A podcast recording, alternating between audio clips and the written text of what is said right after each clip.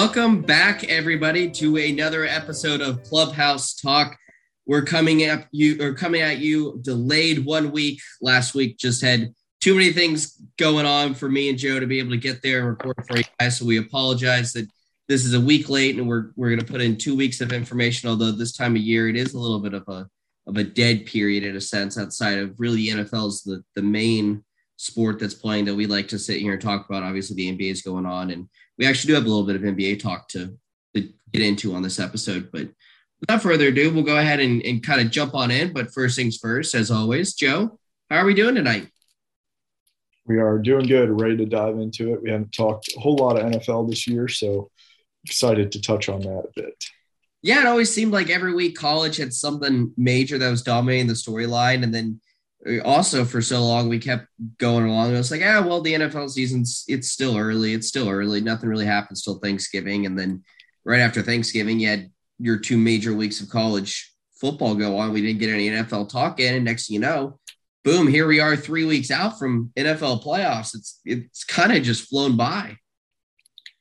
Yeah, it really has. It's been kind of a, um, I guess, under the radar season for us. I mean, we we spent so much in the fall, especially talking about Braves baseball when they were making the deep playoff run. There was just no time to really unpack the NFL unless we wanted to make this thing about two hours long, which I don't think either of us or our listeners have any intention of of asking for. So hey, everyone's everyone's got their their time available, and asking you guys to listen to two hours of us talk per week was probably a little bit asking too much. So we we made business decisions to cut out the NFL, but but no, I mean we we can talk talk about it, and there is plenty to talk about since we haven't really done it all year. Um, and that's that it's really been a, a pretty wild year in terms of there's a lot of a lot of parity in the NFL this year. There's a lot of upsets that have happened seemingly every week, and there's no there's no true um, there's no true number one team this year that I would say. Yeah, I mean, there's there's certainly teams that I think are the pretenders and, and the contenders um, more so this year. I don't. There's not like that glaring number one like the Chiefs have been for the past couple years, even though they are playing some really good football. That makes me think that they'll probably be the favorite by the end of the season. But you know, you look at the Bucks losing last night to the Saints that are pretty beat up.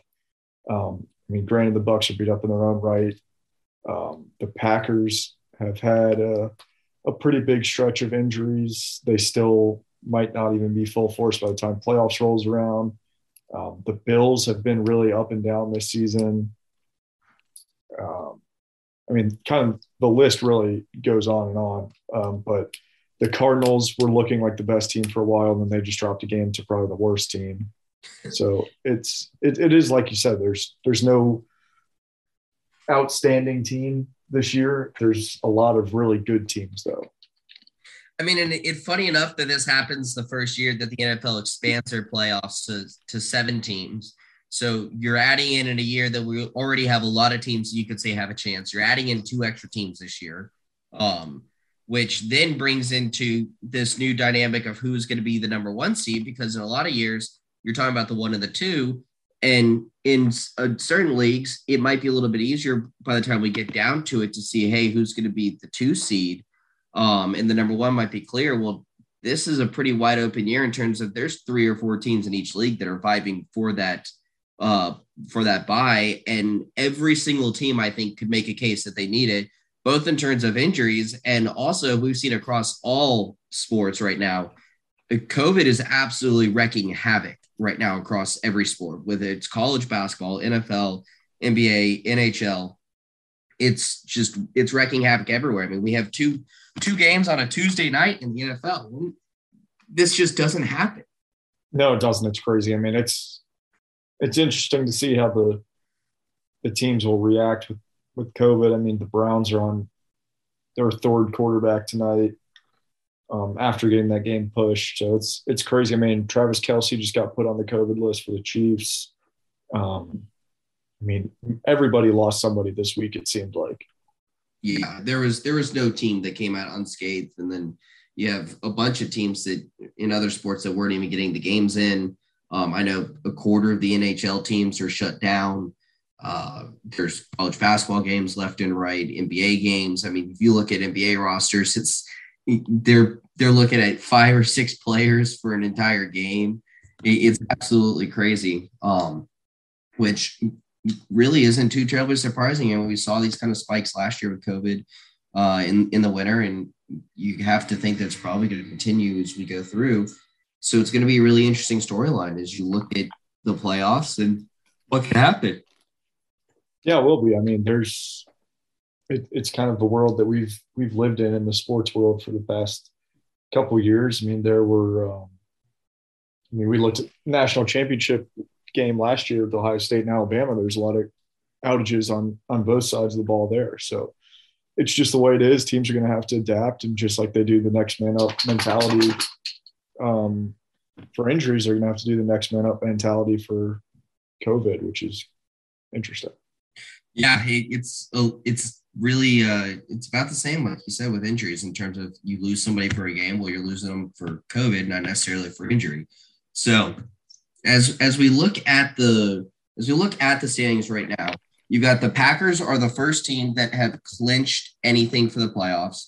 Um, they they did clinch the division over the weekend. They currently have the number one seed in the NFC uh, at 11 and three record with the Cowboys and the Bucks and the Cardinals all one game back, all very possible. But like you said, the Bucks just got shut out for the first time in like 255 games for Tom Brady. He gets shut out by a depleted Saints team without their head coach. And the Cardinals went on the road and just got their butt handed to them by the Lions, who have won now two games this year.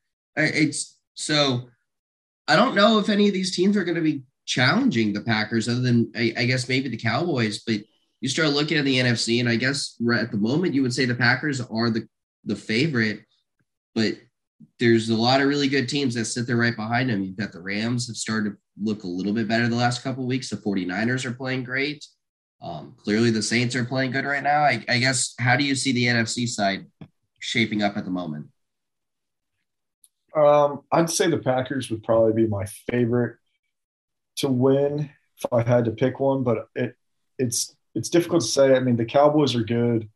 I don't really trust McCarthy. Um, I I still think the Bucks are probably the team to beat. Uh, even though they did just lose Chris Godwin today to a torn ACL, which is a massive loss for that team. He had over 100 receptions.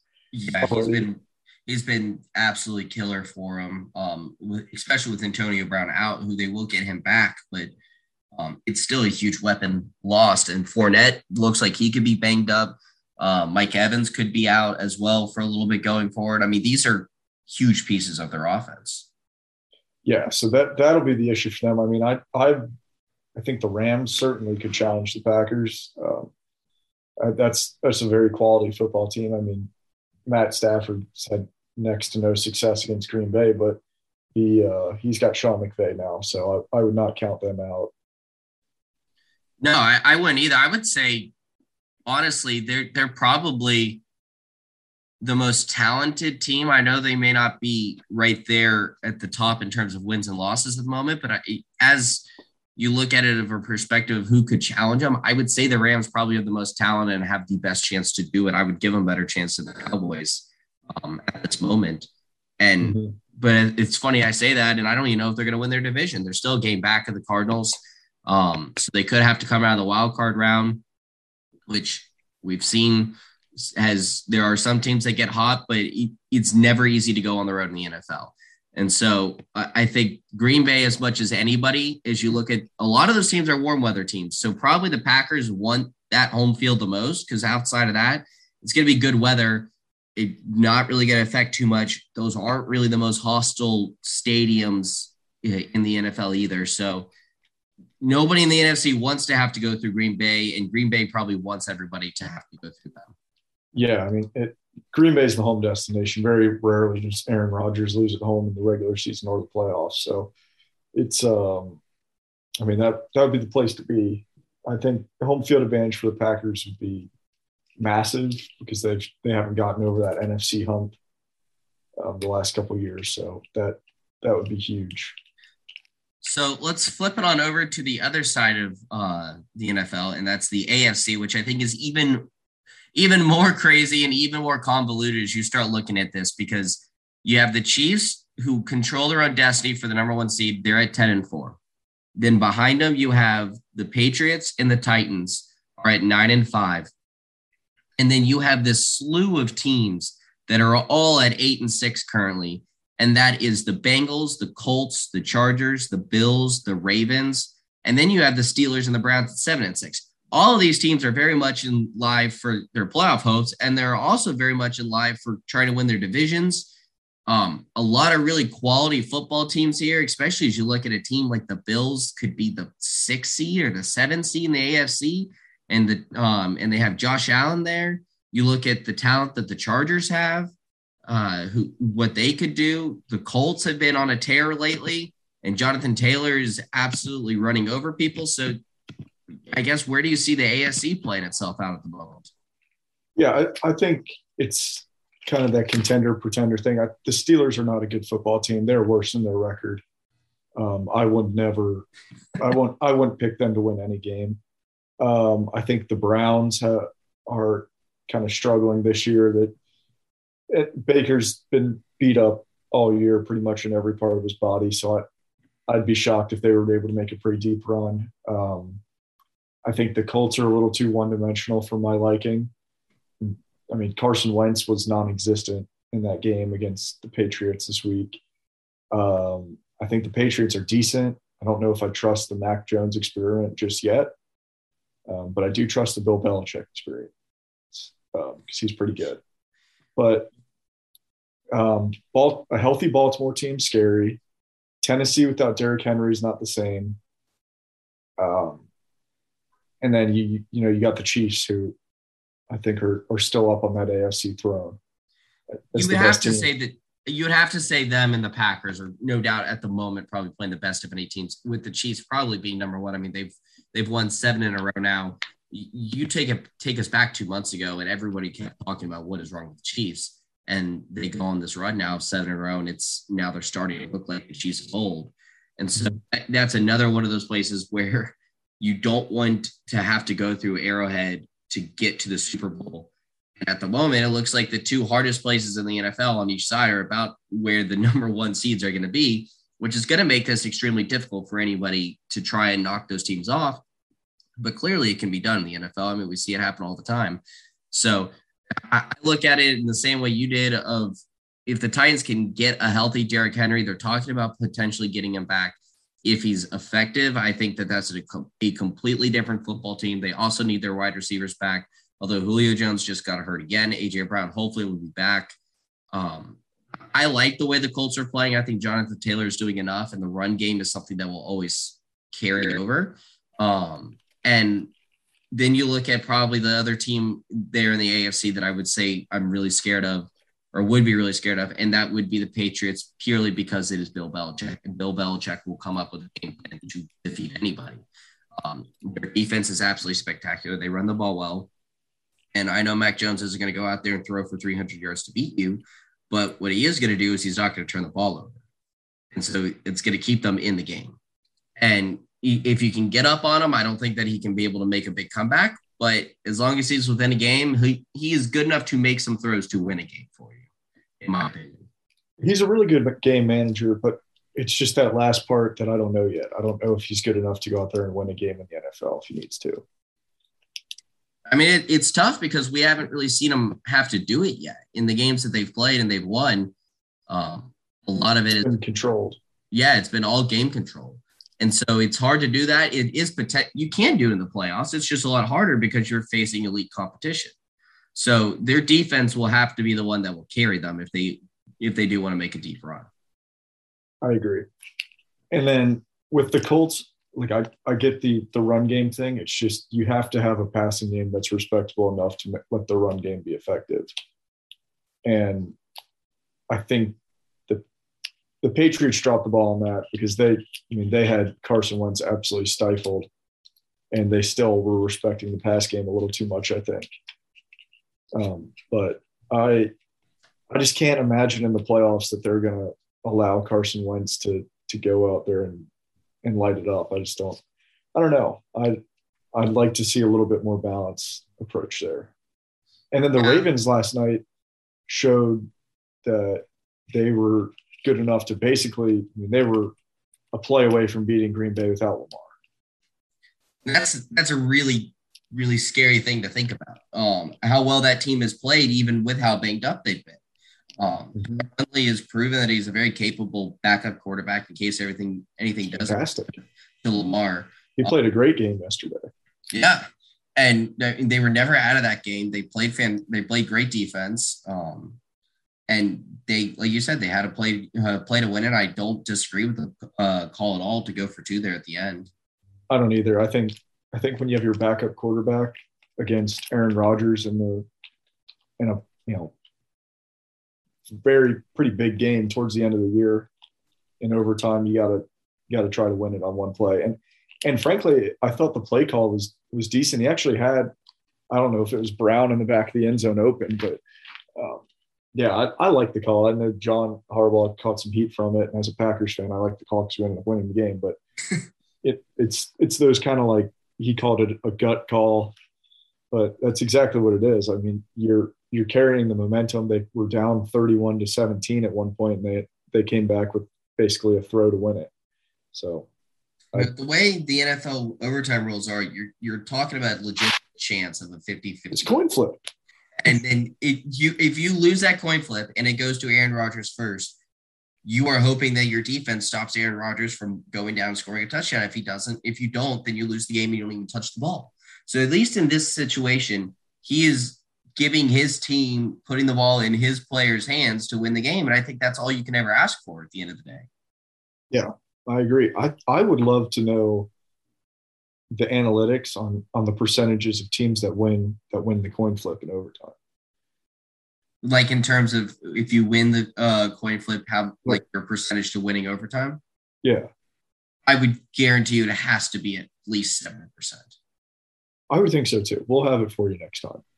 It has to be that that far uh, uh, because just with the way their their roles are. I mean, we've seen it happen in in the playoffs a few years ago when the Mahomes uh, Brady game in what was that 18 and uh, that game went to overtime. Brady gets the ball. Mahomes never sees the field. Now, we can go way deep down the rabbit hole in terms of if this is a good overtime rule, but it sucks. It, it does suck. It, it really is terrible when you've got, you know, when it does come down to a coin flip and the other team goes down, scores a touchdown. It's like, well, you know, you have these great talents, like they don't even get a chance to, to try and answer. So yeah, it's stupid. It's a horrible rule. I don't. I can't believe it's lasted as long as it has. But it, I mean, nonetheless, you sit there and you look at it, and I guess that probably is the scariest team from deep back in the pack. There, it, it would be that Ravens team, especially if they get themselves healthy, because they do have a great defense. Um, and Lamar Jackson is a freak athlete that can definitely win some games with his legs in opportunities when nobody else could. So, mm-hmm. I guess kind of the last little little piece of the NFL that we sit uh, sit here and talk about is with how wide open the playoff picture is, so is the MVP race. I, I genuinely have no clue who's going to win the MVP. We're three weeks out. I think Tom Brady is technically the betting favorite at the moment, but I don't think that's a very strong betting favorite. I mean, he's he is there. Rodgers is probably in the discussion. If Stafford can have a good closing to this year, he's probably in the discussion. Um, can you think of? I think as we've had this conversation about defensive players winning the Heisman, which Bryce Young winning the Heisman was the most underwhelming thing I've ever seen in my life. Um, how is Jonathan Taylor not like the favorite to win the MVP? For that guy is reason, for the same insane. reason that no offense, if Derrick Henry doesn't win the MVP last year, going for two thousand yards and carrying the Titans, how does Jonathan Taylor get it this year? I don't disagree with you at all. I'm just saying, like it, it's it's that same argument that like the MVP award in the NFL is basically the best quarterback. Yeah, it, it is. It, it turns into the quarterback with the best stats around the league, and it's really terrible that this is what this has turned into the two most prominent awards for the two most prominent, you know, for the two major football leagues, and that it's just turned into an extra quarterback award, and kind of everybody's getting sick of it, frankly. I think it is, and I think until ratings get a and I think that's where the problem lies. Is like ratings don't get affected by who wins these awards. Like it's it's kind of like a publicity thing, but like I don't think it moves the needle that much. But until it it does, nobody's gonna change. I mean, they're seeing it in college in terms of at least their Heisman show has significantly dropped off in its ratings. Yeah. I, I doubt anybody watched it this year. It's getting worse. Alabama fan. Yeah, it's getting worse and worse every year in terms of their ratings. But in the NFL, I mean, it's not like they have this award show; they just announce the awards. So it's really not going to affect anything for them. No. So no, it's it's pretty wild that this is what it's turned into, and until yeah, until you can find some way to start hitting the pocketbooks, probably nothing will change on that side uh, until you get some just a beyond historic year of a 2,500 yard rusher or uh, some wild like Barry Sanders re- reincarnates and yeah, or just some wild NFL wide receiver season know, would go him for 3,000 receiving yards or something stupid. I mean, it, it's laughable, but I mean, honestly, I don't see what else it would be. Um, one more thing I want to get you get your opinion as a uh, former Ohio or you are an Ohio State fan, but to talk about a former Ohio State head coach in the NFL. Um, we talked about this when Urban Meyer got hired back earlier in the summer, or I guess maybe it was in the spring that he got hired to the Jags. And I think both of us got on here and said that it was actually going to be a pretty decent hire. He was going to get Trevor Lawrence and he was probably going to do pretty well in the NFL. And we were both wrong.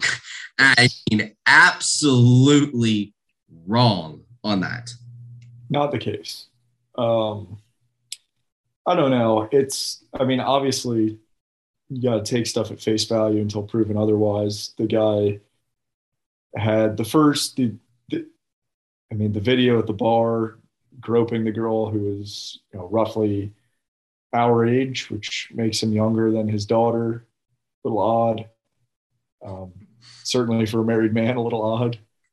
And then you, we hear about him berating Marvin Jones, who then storms out of practice. And that's a whole thing. And then it gets kind of discounted in the media. It's like, you know, two guys having a disagreement, settling it out as men, no, you know, no bad blood, blah, blah, blah.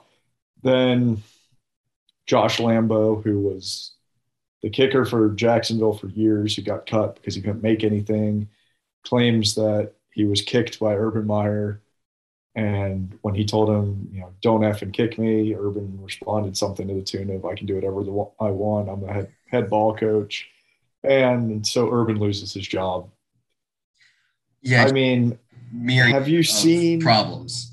Have you seen a coaching stint go up in flames any faster than his did? Because frankly, on the field, the product wasn't terrible. Because Jacksonville was just a bad football team this year. Like it, it wasn't going to be that bad. They played a handful of competitive games that probably shouldn't have been competitive. They won a couple games that they probably shouldn't have won. I mean, they beat the Bills. Yeah. So, from a pure football perspective, it wasn't great, but it wasn't that bad. I mean, it's not but like from to work with. From the off the field antics, I have never seen it get worse. No, I mean, the, the, this happened in less than a calendar year. It, it didn't even last a full season.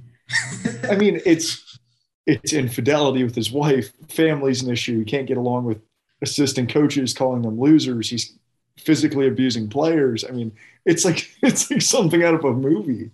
It's have you ever seen Division Three football's finest? I have not. It's the same thing. It's just this like lunatic head coach who just like berates his players and stuff. And it, it it was like baffling to me. But on a on a serious note, like it raises the question of a is this guy mentally okay? Because I know when he left Ohio State, it was because he had a cyst on his brain, which, you know, or B, has he been doing this the whole time? And because he was a coach in college, the players just didn't say anything. And I think that's the scarier thing, personally. Yeah. I mean, Grant, I haven't heard any of his former Ohio State players come out and with kind of the media era now. I would assume that if that was the case, somebody would have said something.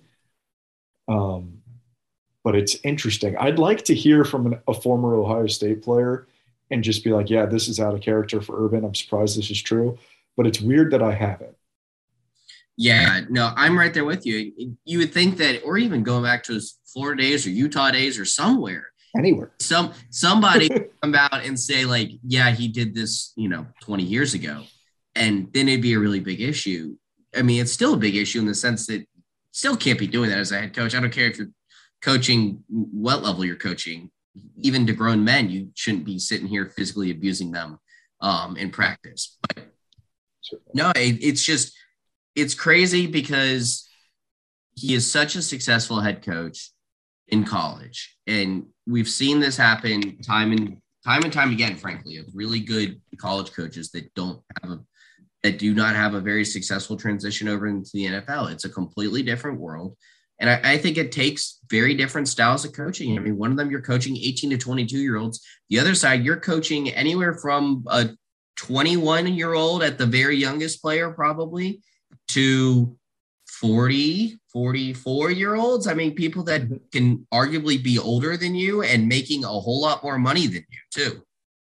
And you're, I think, you're trying I think that's the, the biggest key is like in college, you're develop, you're bringing these kids in in high school you're developing their skill set while you're still there and then you send them off to the professional league. There's no development anymore in the professional leagues. It's either you have it or you don't. And if you don't have it you get cut. And i think urban showed some signs early on that he was going to have a hard time in that role because he signed tim tebow which was weird. I know it it kind of got drawn out in the media, but like it, it was odd. The guy hadn't played professional football in like four years, and he got signed to play tight end. And then James Robinson was probably the best player offensively for Jacksonville last year, and he hardly played the guy.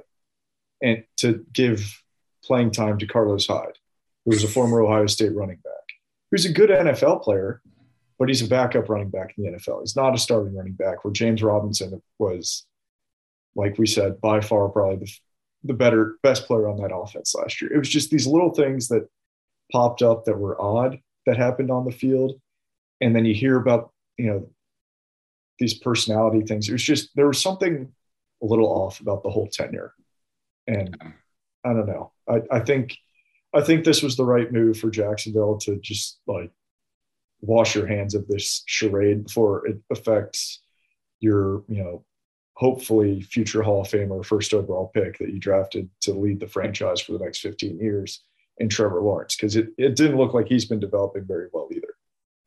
So I think I think that was the risk is you hold on to Urban for two years and you lose the crucial development years of probably a, one of the best arm talents to come. I, I mean personally, I think we both agree probably the best arm talent to come out since Peyton Manning. That's that's fair to say. Definitely most hyped up prospect probably coming out of yeah. since since Peyton, other than maybe Andrew Luck. But I mean, the guy he has the ability. I, I watched him play last last or two a week and a half ago against the Tennessee Titans, and yeah, he played terrible. But I mean, there are times that you can watch him just roll across and just absolutely flick the ball 50 yards downfield. And, and it's just like you could see the raw ability there. He just needs a scheme and he needs players around him and he needs a coach. And so mm-hmm. I don't know who they're going to get. Um, really can't get any worse than what they just had with Urban Meyer. um, and it'll be interesting to see what type of scheme they want to go with. They're going to obviously end up having a really good draft pick again, which is only going to help them to get more talent in there, more young talent. So in the long run, it, it could end up in some ways helping to, to get more talent in there. But yeah, it's just been a, it was just an absolute disaster of a coaching hire. And I, in some people have tried to ask if Urban Meyer would ever go back to college. I can't imagine that the guy's ever going to coach again after this. This has got to be. I can't either. I think he's not quite in his deep, but I think he's near the kind of Jon Gruden blacklist. That it's just it. It was good until it wasn't. Now it's done. Yeah. And and both guys that came basically came out of retirement to do it and just were their own worst enemies. I mean, at least preface what Gruden said was terrible, should not be said. But like at least he said it 10 years ago. It wasn't like Yeah, it's not currently happening. Yeah, it, it did not happen yesterday. Like this yeah. Lambo uh, incident apparently happened this season. So yeah. I can't imagine he coaches again. Unless there's a team that is desperate enough to take a chance on him, knowing that they're going to get all the backlash because they just want to win football games. And the only place on the planet that I could think that possibly would happen would be Florida State. Because frankly, Florida State fans just want to win football games. I'm sorry. I, no, they do. I'll put it I, in that nutshell. I just don't even know if he wants to come back anymore after this. That, that's the other thing. That's the other question. He wants to, like, he's come out of this retirement now twice, and it's only gotten worse each time. And so he went out on top. He, I mean, he came out of retirement at Ohio to go coach Ohio State, wins a national title, goes back in retirement, and then just completely made a a fool of himself and his reputation that was as highly regarded of, as anybody in the football world, you know, college and pro, with the exception of a handful. Yeah, it's it's definitely forever tarnished. If he had never come back, we would be looking at him and talk about him at the end of the day in a very different light, whether he ever coaches again or not. And whether even if he has success again, you're still always going to talk about this tenure of everything that happened. Yeah. I mean, it this one is bad enough where it can't get swept under the rug. Like Nick Saban's days in the NFL get swept under the rug a little bit because he tried it, didn't work, went back to college, and he's phenomenal. He's the best ever now. But like this is pretty big sore spot on a, on a resume. We can we can quit littering the the point here and, and move on to something else. But I mean, it it is true, and um, we'll end up just kind of seeing how the story writes itself going forward. But we had to get in here and talk about it because it is one of one of the more interesting uh, storylines that has happened in a long time in the NFL. You just don't see this type of stuff happening no. um, in a professional league. But one other another uh, large topic that I know I think we're going to be a lot more excited to talk about just because I don't know if we ever thought we would get a chance to talk about this again. Um, it's just it's pretty mind blowing that we've even that we have this to talk about. But because if you go back to February when the crash happened for Tiger, uh, one a lot of people didn't even know if he was going to live. Two, you didn't know if he was going to be able to walk. And, and then three, didn't even know if he was ever going to be able to swing a golf club again. And this past weekend, we just saw Tiger play. Granted, it's kind of a charity, you know, exhibition match with his son, but we saw Tiger play competitive golf on live television again. And frankly, he looked good. He hit some shots and he had he still has some pop. Um, first of all, yes. I mean, last time we talked about Tiger, we were in in shambles because you know he means so much to us in our pursuit in the game of golf. But you know, worried about his health, worried about being able to walk with his kids. You know, swinging a golf club was kind of the last thing on the on the topic, and his game looks good. I mean, he he hit a couple drives that were up there in the 170s in ball speed, which to put in perspective is somewhere between Collin Morikawa and like Patrick Cantlay. So that's not short. It's elite. It's elite yeah. talent. yeah, and he he made some putts. He hit some nice wedges. I mean, it. He hit a four iron to like six feet. Like it. it was it was all there. I mean, he he was pretty open as he always has throughout his career about his status, and was like, look, you know, I can hit the shots. The short game's there. The hands will still be there. It's it's the endurance that I can't do right now. He was like, you know, as he calls it, hit and giggle golf. He was like, I can play hit and giggle golf, but he was like, can I play, you know, hundred holes in a week where one shot decides whether I win or lose the tournament? Because we know this the Tiger mindset. It's if he doesn't win, he might as well get last. It's, yeah, he, he doesn't. All the he, same he's not the type to go out there to try and make the cut and do that. If he's going to play in a tournament, he's going to go out there because he legitimately believes he has a chance to win. Right. And he he said he's still probably a, a long way off from being able to do that and he'll have to be selective even when he does. Um, but just to see him hitting shots out there with Charlie again, having a good time, it was just awesome. I was glued to the TV. It, it was it was absolutely mind blowing to see it. And then before we even talk about Charlie himself, because that that's another storyline I think. Yeah. But no, I mean Tiger Tiger's game was sharp, way sharper than I thought that anybody could expect it to be. I mean, it, it shows that he's clearly been working on it through this entire process. You can't you don't just roll out and look like this unless you have been working on it for the and since he's basically been out of bed rest for the last six months.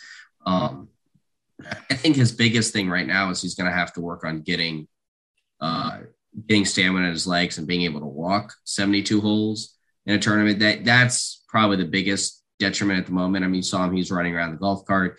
I, I don't think that there's any chance if you ask Tiger, to try and go out and walk 72 for just a tournament. There's I don't think he could do that, let alone try and play as well. And then you throw in all the practice rounds and everything else. So I don't know if Augusta is going to be able to happen for him in four months, but even even if this is the last thing that we ever see Tiger do, which clearly I don't think it is, com- uh, knowing him and seeing how he looked, but even if it was, I'm just happy to say that we at least got to see that again, and that we can know that he is he's happy, he's enjoying himself, and he's still somewhat competitive. Yeah, I I, I don't I certainly don't think this is the last we'll see of Tiger. Um, I mean, he was pretty candid that had Charlie not wanted him to do this, he probably would not have done it. Um, you could kind of see later in the round yesterday that he was in a little bit of pain with the leg, as as you could probably imagine. Um, all the, the screws and plates and, and pressure on that leg. And I don't think he's played 36 holes back to back yet. Um, but yeah, I mean, his Tiger has an unparalleled work ethic. I think when you look across sports, there's a handful of guys who are just willing to work harder than the rest, and it's Michael Jordan, Tom Brady, Kobe, um, you know, and Tiger Woods. and there, those are guys that just refuse to quit. And he is the perfect model of persistence and adversity. And the dude just, he's going to, he's going to be back playing competitive golf. I don't know. I don't, I'm, I'm kind of with you. I don't know if it's going to be Augusta, but, you know, maybe British Open. He comes out for the last tournament of the year or something like that. Maybe plays a warm up or two before then. Um, but yeah, I, I, don't think we've seen the last of Tiger. And uh, I, I was more than anything, like you said, just happy that we got to see, you know, our childhood idol hit a few more shots, if nothing else, and uh, enjoy his time out there. It was it was cool to see him looking like he was having fun too. Uh, it's pretty hard for him not to have fun watching his son go out there and just absolutely demolish the field. It looked like. I mean, Charlie's an absolute stud. I think we talked about this a little bit last year when, when they played in this of like, yeah, Tiger's kid's kind of good. Tiger's kid is freaking incredible. And he's 12. Yeah. Uh, he would go out there and beat both of us.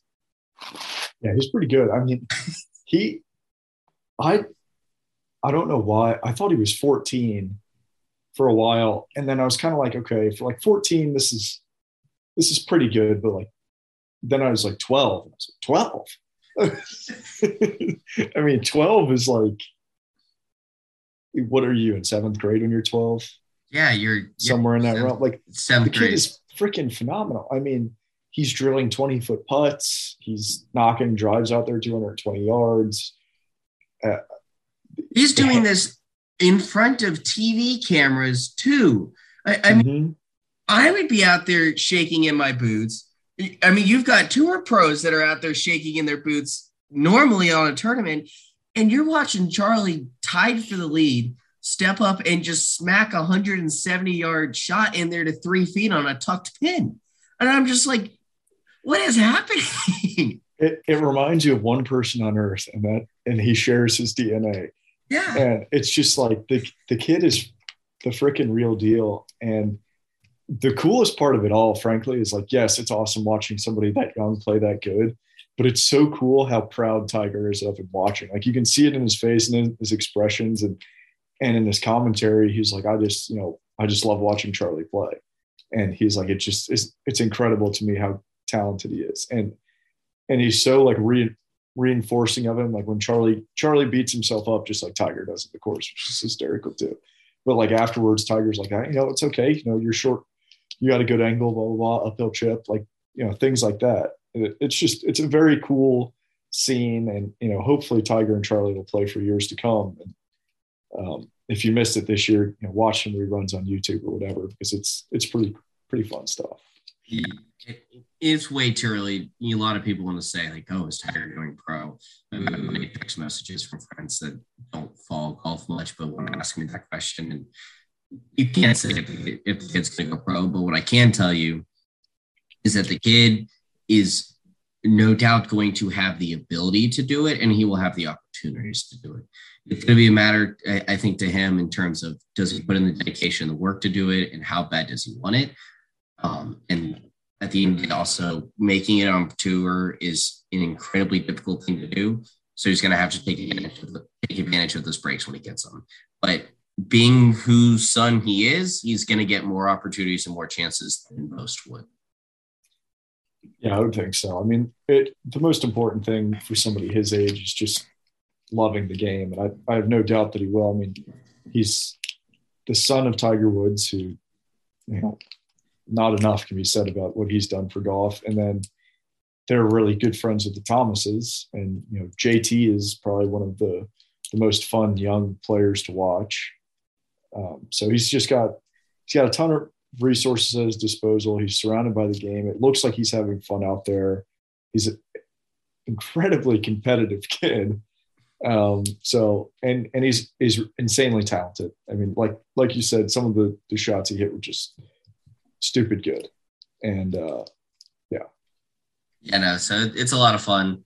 Um, that was a really cool thing to see over the weekend. So I, I, knew that we would both enjoy getting a minute to, to sit here and talk about that. Um, and then I guess kind of the last thing that uh, to talk about just in terms of big news in the in the world of sports from lately. Uh, you had Steph Curry uh, set the three point record uh, all-time three-point record in the NBA last week. Got to do it at Madison Square Garden, which is a really cool uh, that it happened at you know the world's most famous arena.